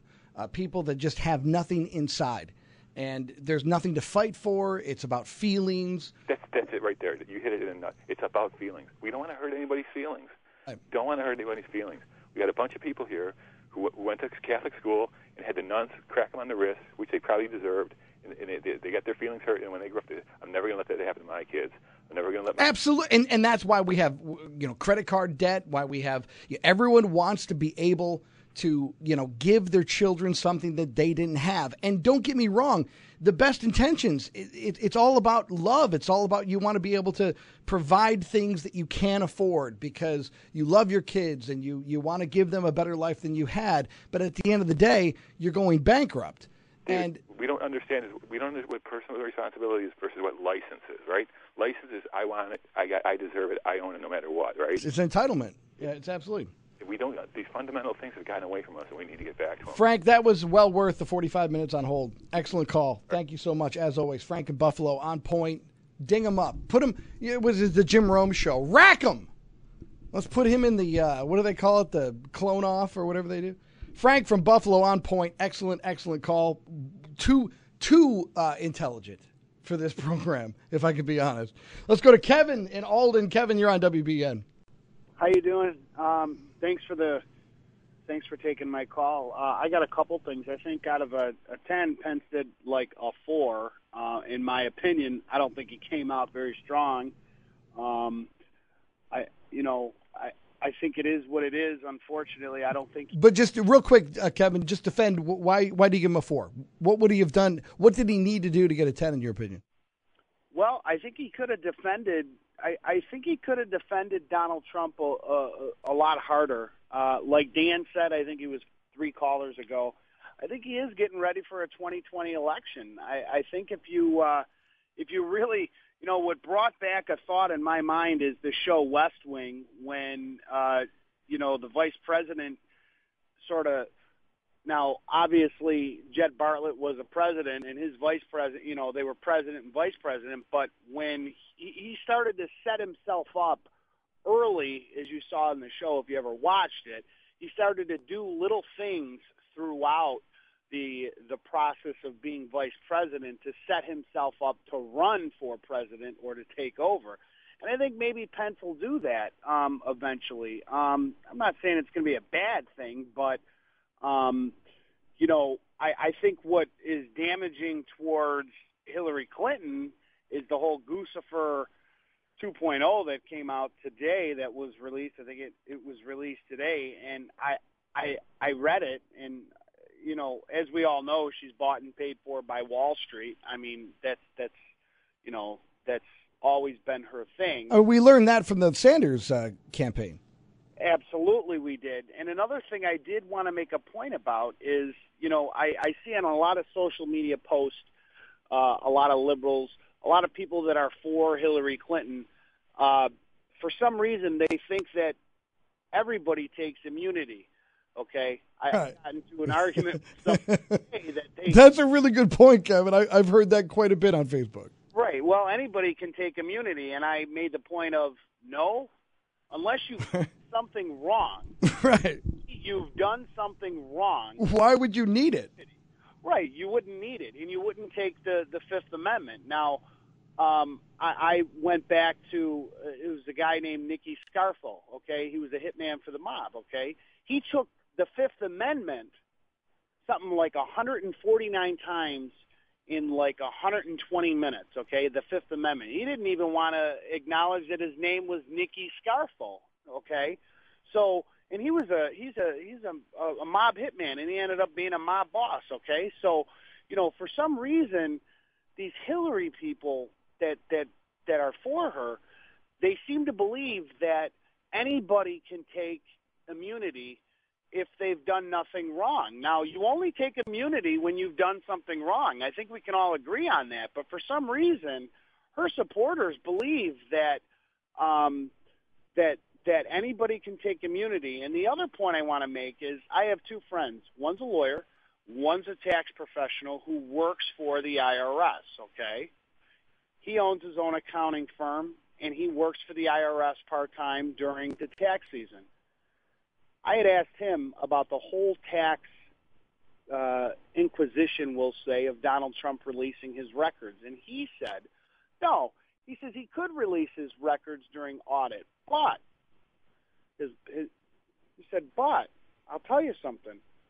We don't advise to release anything when you're under audit because you're under sort of an investigation. And the lawyer friend said, absolutely not.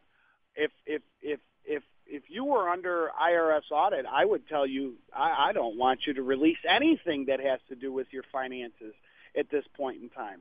And You know, I, I agree with all that, Kevin. Here's my thing. First of all, the immunity thing, you know, when, when you get an immunity deal, and this is, again, we're going to the DOJ. We could talk all day about what the FBI did. I mean, the FBI took computers from these people under an investigation and destroyed them for them after they got the information out of it, which again, you know, this is not a common tactic that's done. You allow a witness in a that, that's under investigation to then appear in the same room as the legal counsel for another person that you're investigating, basically knowing she knows what she said under oath.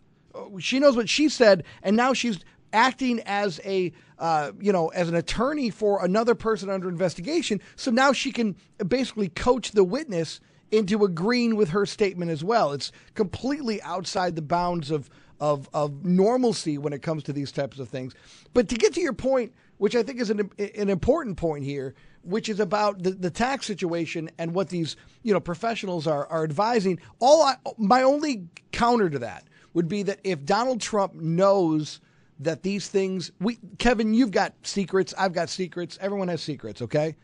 You have to when you run for office or you run for especially president you have got to have someone in your camp that you're having a come to jesus to that you're saying listen these are all of my dirty secrets. Help me. If they come out how am i going to be able to unravel them? Uh, and hopefully your candidate doesn't have a lot and they're really not that bad but if they are you have got and the one thing that clinton has is tr- loyalty her cronies are loyal. They go to jail for her. They they risk, you know, you know, prison for this woman and the family. You don't see that with the Trump people. And the problem I have is that if Trump knew that this was a problem, he should have had a better answer a long time ago than having the New York Times, you know, open up a box and say, "Look what we found." And then it's, you know, I've got all these tweets that counter con- contradict what he said before. Right, and you know what? What I find astonishing is, um, I, I saw today on social media that the liberals, a lot of liberals, they they say, you see, now we got his tax returns from 1995, and I said, I, I, I keep responding, it's 1995. I said this isn't 1998. I said this isn't 1997. This is 2016. Who cares about what happened in 1995? Who cares about 1995? I don't care. The guy lost a billion dollars. Okay, wonderful. That's not 2016. You want 2015's tax returns. Your people are ecstatic that you got 1995. Who cares about 1995? Exactly, exactly. At a time when the economy wasn't that great anyway, uh, and and he was you know floundering economically, and he built his way back up. Kevin, thank you so much for your call. Good points. Uh, thank you, Kevin and Alden. We're going to take a break. We come back, more of the program, more of your calls. Stay on hold, 803 0930, star 930, 1 800 616 WBEN. I'm David Bellavia. You can text us at 30930. I'll be here until 1 a.m. It's News Radio 930, WBEN.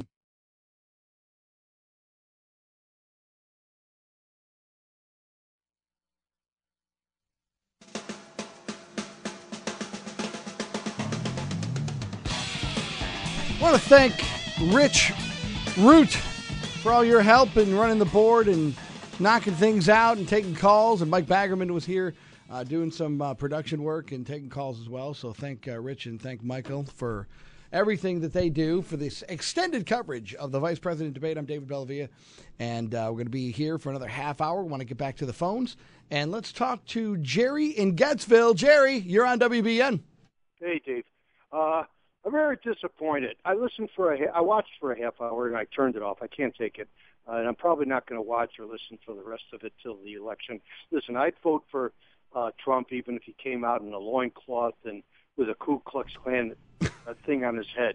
Uh, it, it's exaggeration, but I, I don't get it. I mean, um, first of all, that biased moderator, if you want to call it that, it sounds like she's from grammar school. What would you do if, the, you know, I, I, I just, and the questions are the same old, same old, and this smarmy little weasel-looking, uh, smiling uh, pain uh, in my, you know, uh, was uh, interrupt. Well, Pence interrupted him a couple times, easy kind of like way, and she kind of upbraids him, says, "Look, Governor, it's his time, it's his two minutes." But when Kaine interrupts him, he doesn't say a peep, and he, You know, that it's Jerry. You, you bring up on with the wind, mild mannered, milk toast.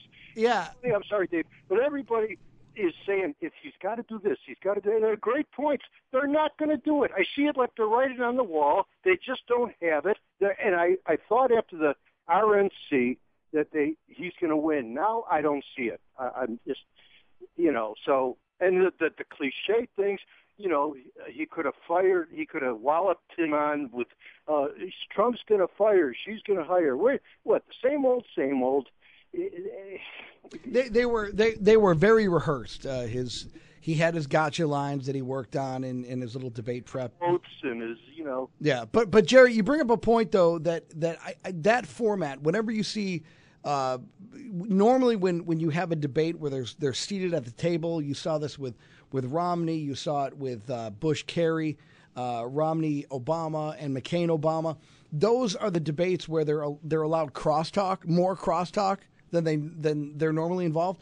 And and it's just in this election cycle, you you can't have that because they're just no one. There's no point in having a moderator. They're just going to talk over each other. And you know, we we just saw the first CNN poll come out. Who won today? Uh, the AP has a poll out. Everyone has got. Uh, Pence beating Kaine. CNN has him by three points. AP for two or three. But the point here is that you're if you you watched the first 30 minutes and I have to tell you that was the worst 30 minutes because there was hardly you couldn't hear anyone talk. They were all over each other. All right, well maybe I gave the guy luck or something because he could have said, "Look, uh, moderator, you wanted me to be quiet when he was when I was interrupted. What happened here? Is he, he's uh, is the same thing applied to him? I want some fire in the belly. I, you know, you, you know, Jerry. By doing that, though, by doing that, it, it does kind of set. You know, Pence was saying that the Trump administration will be about strength. And by doing something like that, you really are showing strength. You're saying, listen, I'm not going to be pushed around here. And it would have been nice if, if Pence would have pushed back. I hope he did that in a, in a way. I didn't see it. That's what I'm asking for. No, no, Jerry, he did not do that. I mean, he he was more passive aggressive, um, which is his role. I mean, we're we're not we kind of know the way. I mean, Trump is this this you know enigma of just testosterone and alpha male, and he wanted a running mate that was a little bit more you know even keeled and establishment conservative, and that's what he got with Pence. But yeah, you're right. I think that Pence would have served himself better had he just kind of said, "I'm not taking this anymore." Strong, yeah you know, right? You know that that registers. It would have registered with you. It would have registered with me and, and millions of people listening. Yeah, yeah. Thanks, David. Yeah. Hey, Jerry. Thanks for waiting and uh, being on hold. Good point. Good call. We're going to take a break. We come back. We're going to get to uh, more calls. 803-0930, star 930, 1-800-616-WBEN. We're going to read some of your texts at 30930. And we're going to show, we're going to play some of the debate cuts, some of the highlights of what we saw uh, in uh, in the debate today. And man, this uh, this new um, uh, Mel Gibson movie that everyone's talking about, Oscar buzz here. It's got uh, it's called Hacksaw Ridge. They're just playing a a trailer for it November 4th. That looks like a great war movie if you're into that stuff. Hacksaw Ridge. It's already got Oscar buzz. Uh, people are going crazy over it. So, anyway, check that out. Uh, we're going to be back after this quick break and get your calls after this on News Radio 930 WBEN.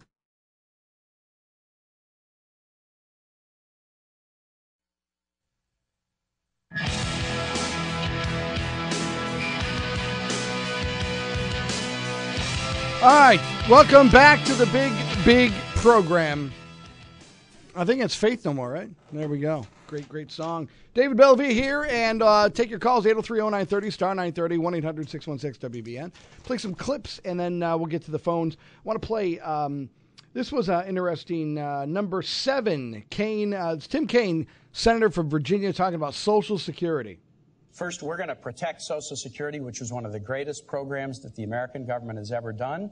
It happened at a time when you would work your whole life, your whole life, raising your kids, working, being a little league coach or a Sunday school teacher, and then you would retire into poverty. And Social Security has enabled people to retire with dignity and overwhelmingly not be in poverty. We have to keep it solvent. And we All right, and that's uh, uh, that's Kaine talking about Social Security. Mike Pence came back with his take on Social Security. It's clip eight. It's Mike Well, Pence. Yeah, there you uh. Thanks, Elaine. Uh, there they go again. Okay.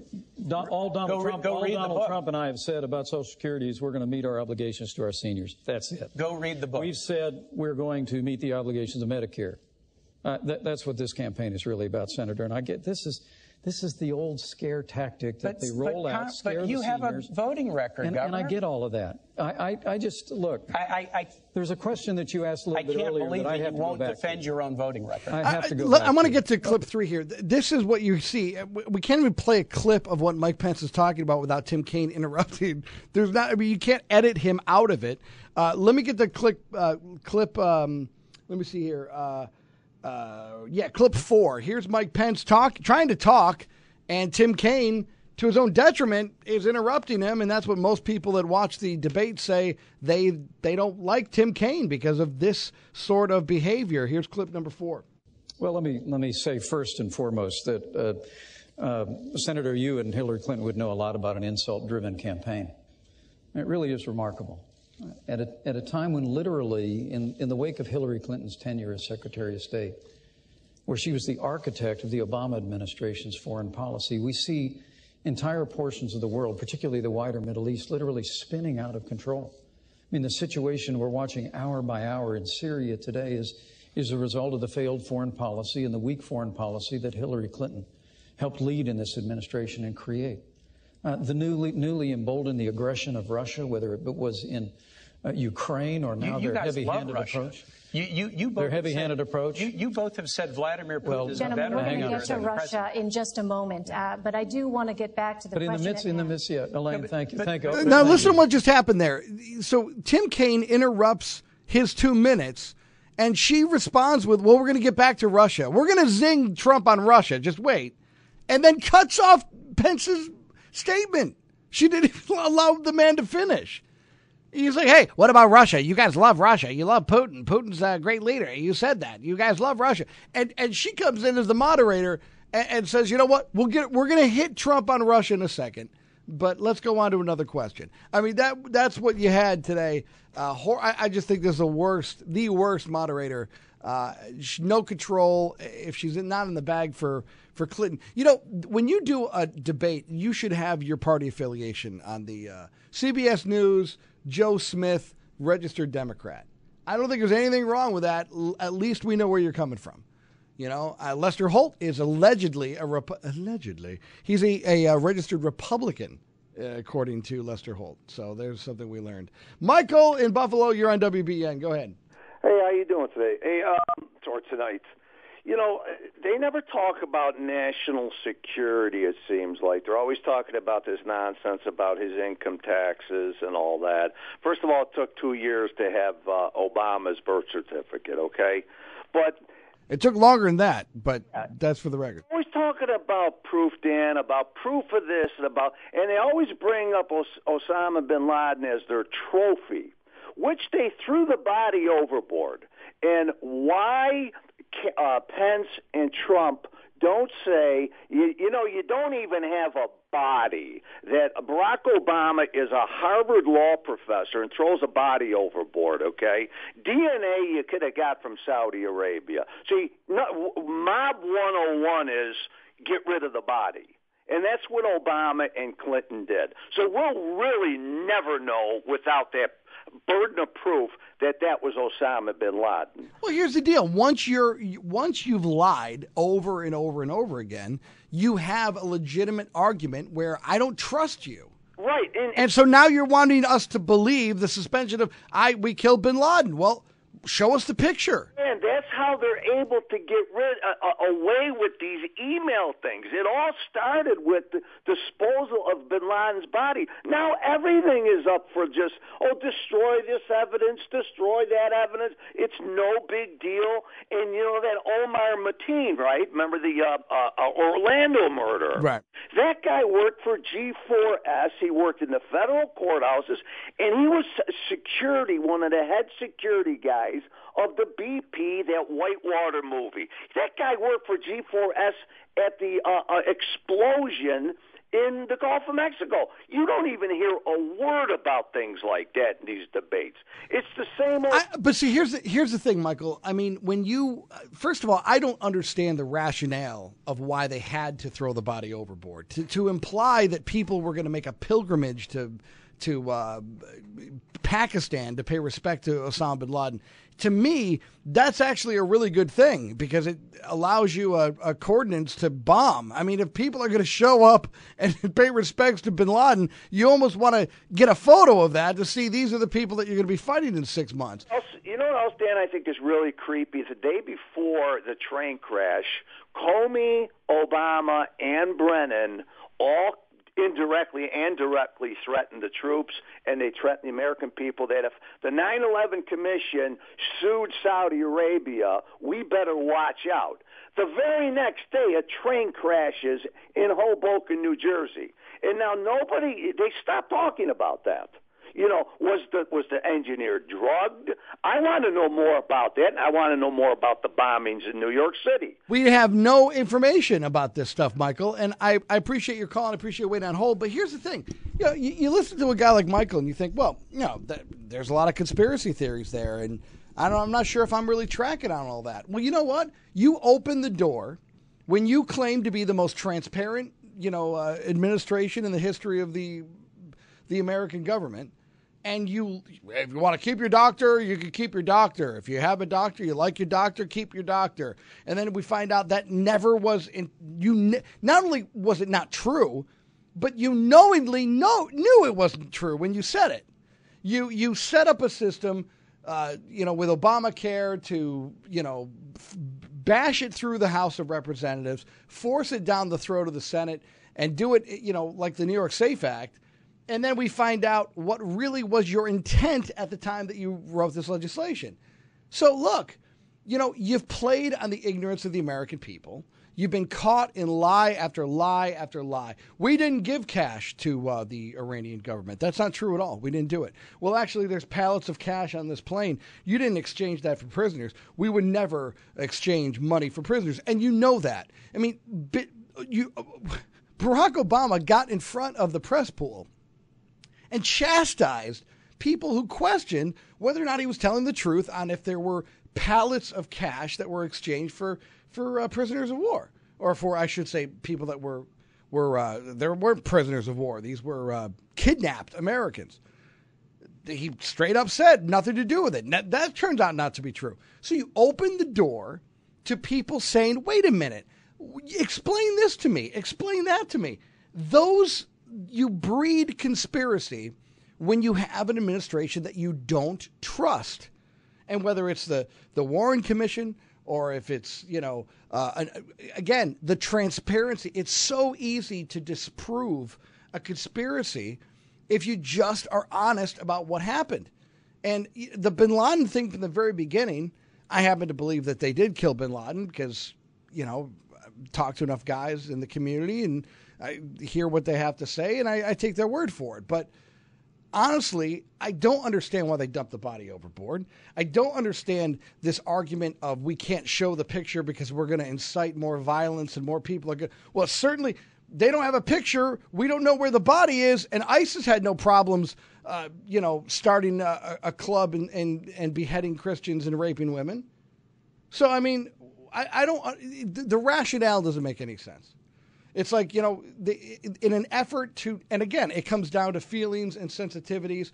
We don't want to offend our enemies. We stoop to conquer our enemies. We treat them as if these are children. And in a way, it, it, it, not only speaks to the ignorance in which I think the Democratic Party has adjudicated the war on terror from the beginning, but it also kind of speaks a little bit to a bourgeois, narcissistic elitism that you think that you are, you know, you're basically making the argument that these are mongrel animals that don't understand reason.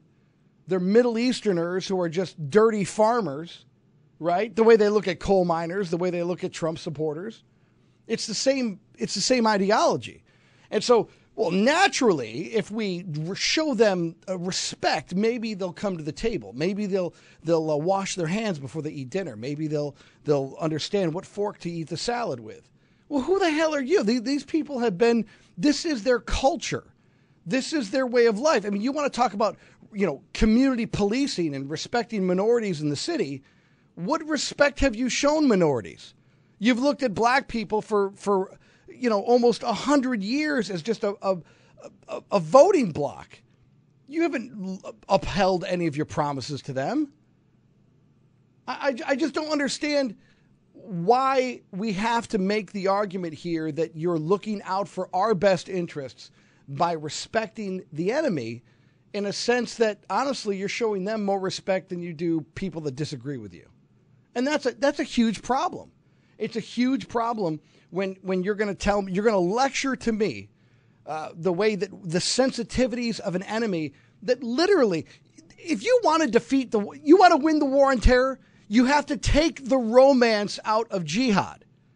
You take the romance out of the recruiting of jihad. It has nothing to do with computers. It has nothing to do with YouTube.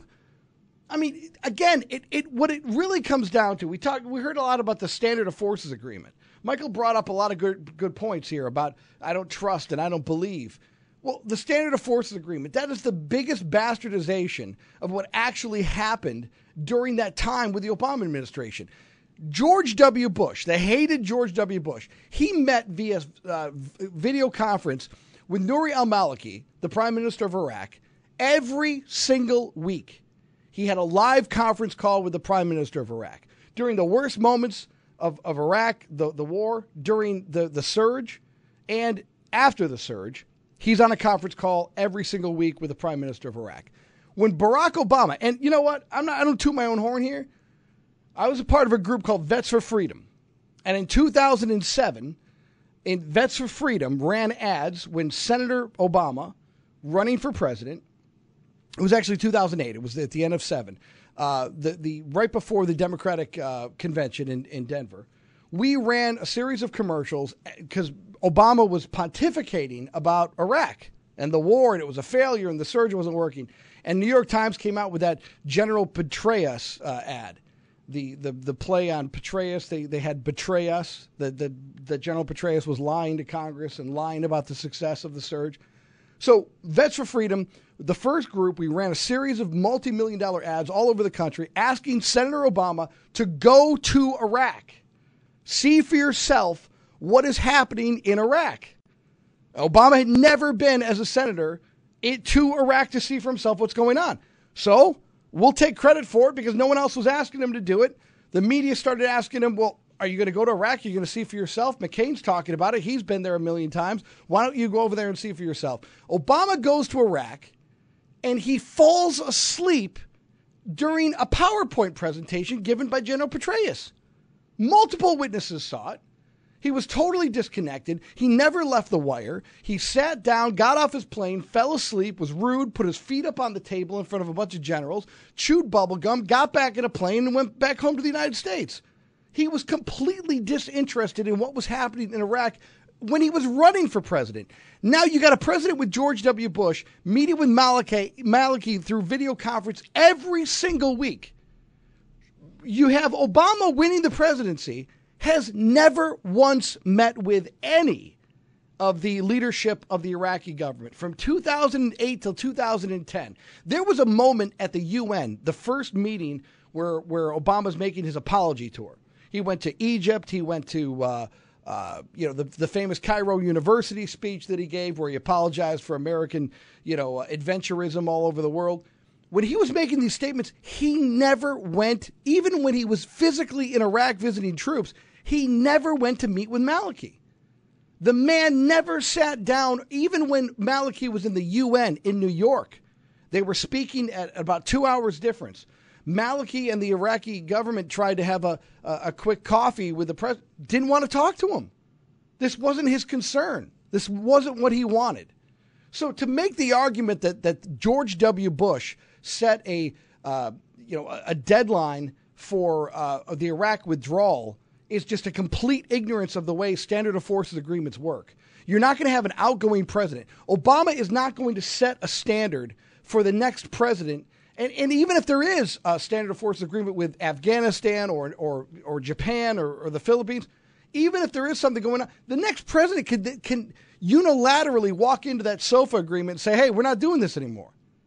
You're the president of the United States. You're the commander in chief. You can do whatever the hell you want. So the argument of we need, you know, 50,000 troops on the ground, we need 35,000 troops on the ground. The Iraqi government was asking for a minimum of 35,000 troops, and we have we have records. We have statements made. General McChrystal was fired for talking to Rolling Stone magazine about the uh, the the the requests of troops that were denied by Barack Obama. He directly listening to generals and saying, "Hey, I know better than you." I was a community organizer. I know the military. And, and what happened in Afghanistan?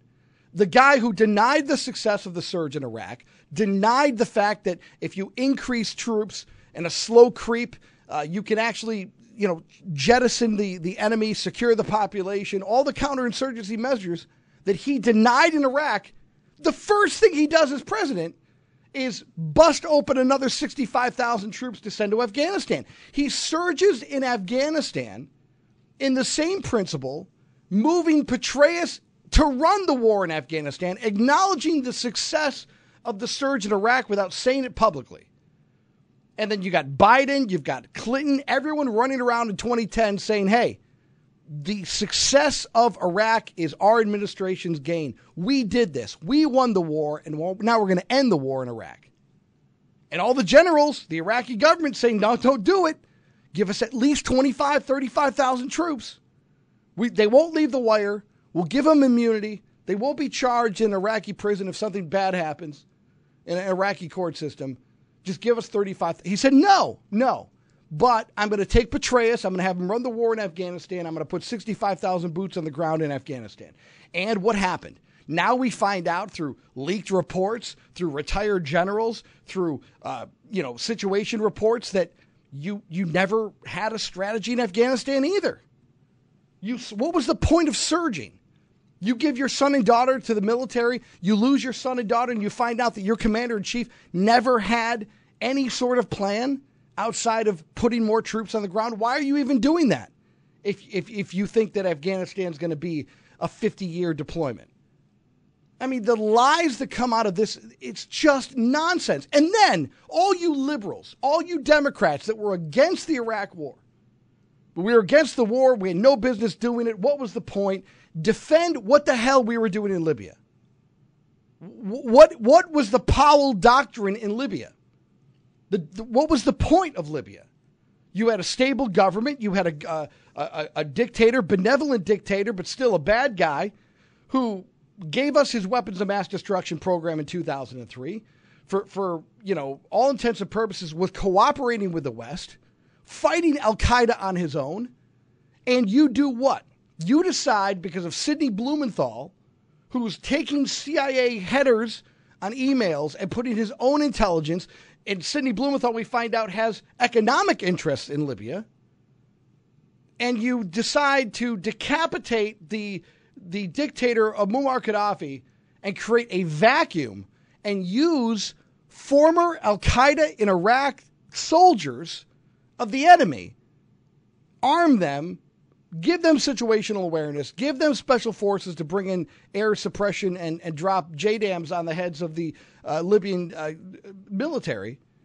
And then you look back and say, my God, what's happening in Libya? I mean, you don't find it odd that the brand new Toyota trucks that were given to the rebels, quote unquote, are the same Toyota trucks that are driving into Mosul not even six months later? I mean, come on. You can't defend that if you're a liberal. You can't defend that if you support Clinton. I mean, today you heard Tim Kaine say that the world is a better world having Hillary Clinton as our Secretary of State. Does anyone believe your most ardent liberal. Does anyone believe that we live in a safer world today than it was in 2008, 2007? I mean, I, I don't know how anyone can make that argument that we are in a that, that terrorism is not a, a serious problem.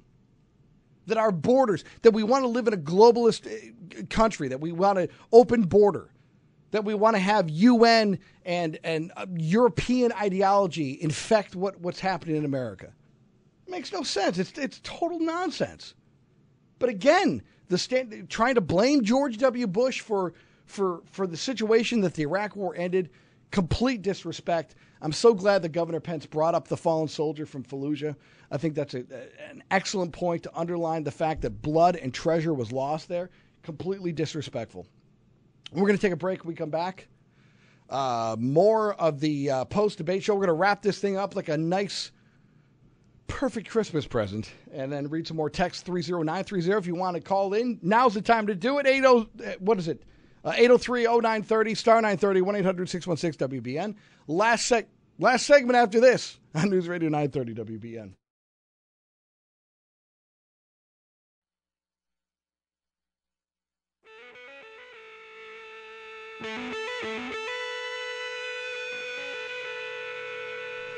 Welcome back uh, to the program. That's Soundgarden for you.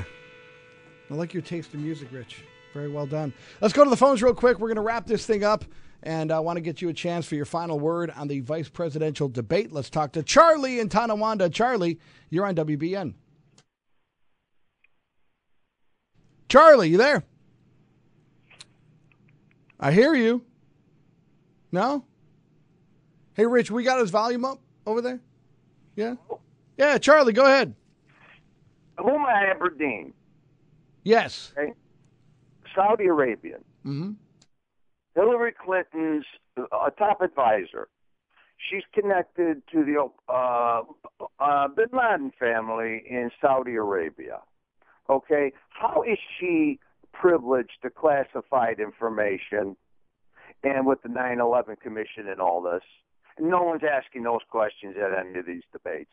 Well, we caught her in a big lie too, because her mom ran, or her parents ran a, a newspaper that was fairly sympathetic to Al Qaeda during 9/11, and Huma has always said that she had nothing to do with that paper, and then we find out that she was actually the editor in chief during 9/11, which was putting out this anti-America propaganda during that time. So she has a lot to uh, explain. But yeah, th- the biggest question is how do these people get security clearances? From Saudi, she she grew up in Saudi Arabia, came here to go to college and she's got all this all this access to Hillary's emails and all this, and then they delete them.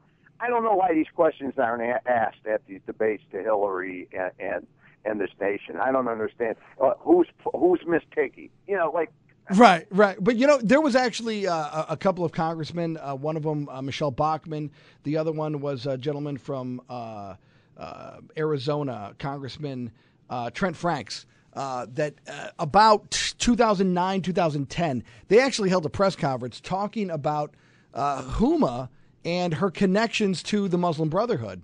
And they were absolutely humiliated by the media. Even their own Republican Party said that Louis Gohmert was part of that group. They said, "Oh my God, you guys are just conspiracy theorists! How dare you attack this wonderful uh, Arab American? How dare you attack her integrity?" And you know what? They were all right. Oh. what was that? I'm saying it's, that stuff is true. I know it was all true, but they, they you gotta you gotta Google what they did to those people that came out. It actually ruined Michele Bachmann's uh, 2012 uh, presidential uh, ambitions. She was going to run for president. They kept bringing this up. His family in Saudi Arabia is directly connected to Bin Laden's family in Saudi Arabia. It's it's there's so much there's so much underneath it, Charlie. Charlie, you're the last call of the day. Appreciate it, but your stuff on Huma is, I think, well warranted. Uh, there's a lot of stuff there that we're finding out about her. But the you know the question Charlie brings up is how do these people get access? I mean, just because you're you're loyal, and, and that's really what comes down to this email thing. It's not not so much that the server, you know, you had stuff that Russia and China and everyone else got their hands on, but you had people that you employed that did not have security clearances to look at the emails that they were looking at. Even the attorneys that are wiping these hard drives, the IT guys that are wiping these hard drives, they're not. At least Snowden had a clearance. I mean, he was a contractor, but Snowden got a clearance. Who the hell are these people? They're just guys off the street that they found to run a GoDaddy hosting service. They don't have any background. They have no license to look at this stuff. It's outrageous. I leave you with outrage. Hey, thank you for a great uh, uh, show here. Post debate coverage, VP. Uh, we'll probably do this again during the presidential debate. Want to thank Rich for all your hard work. Want to thank Mike Baggerman. Uh, I'm David Bellavia, and we'll talk to you next time right here, News Radio 930 WBEN.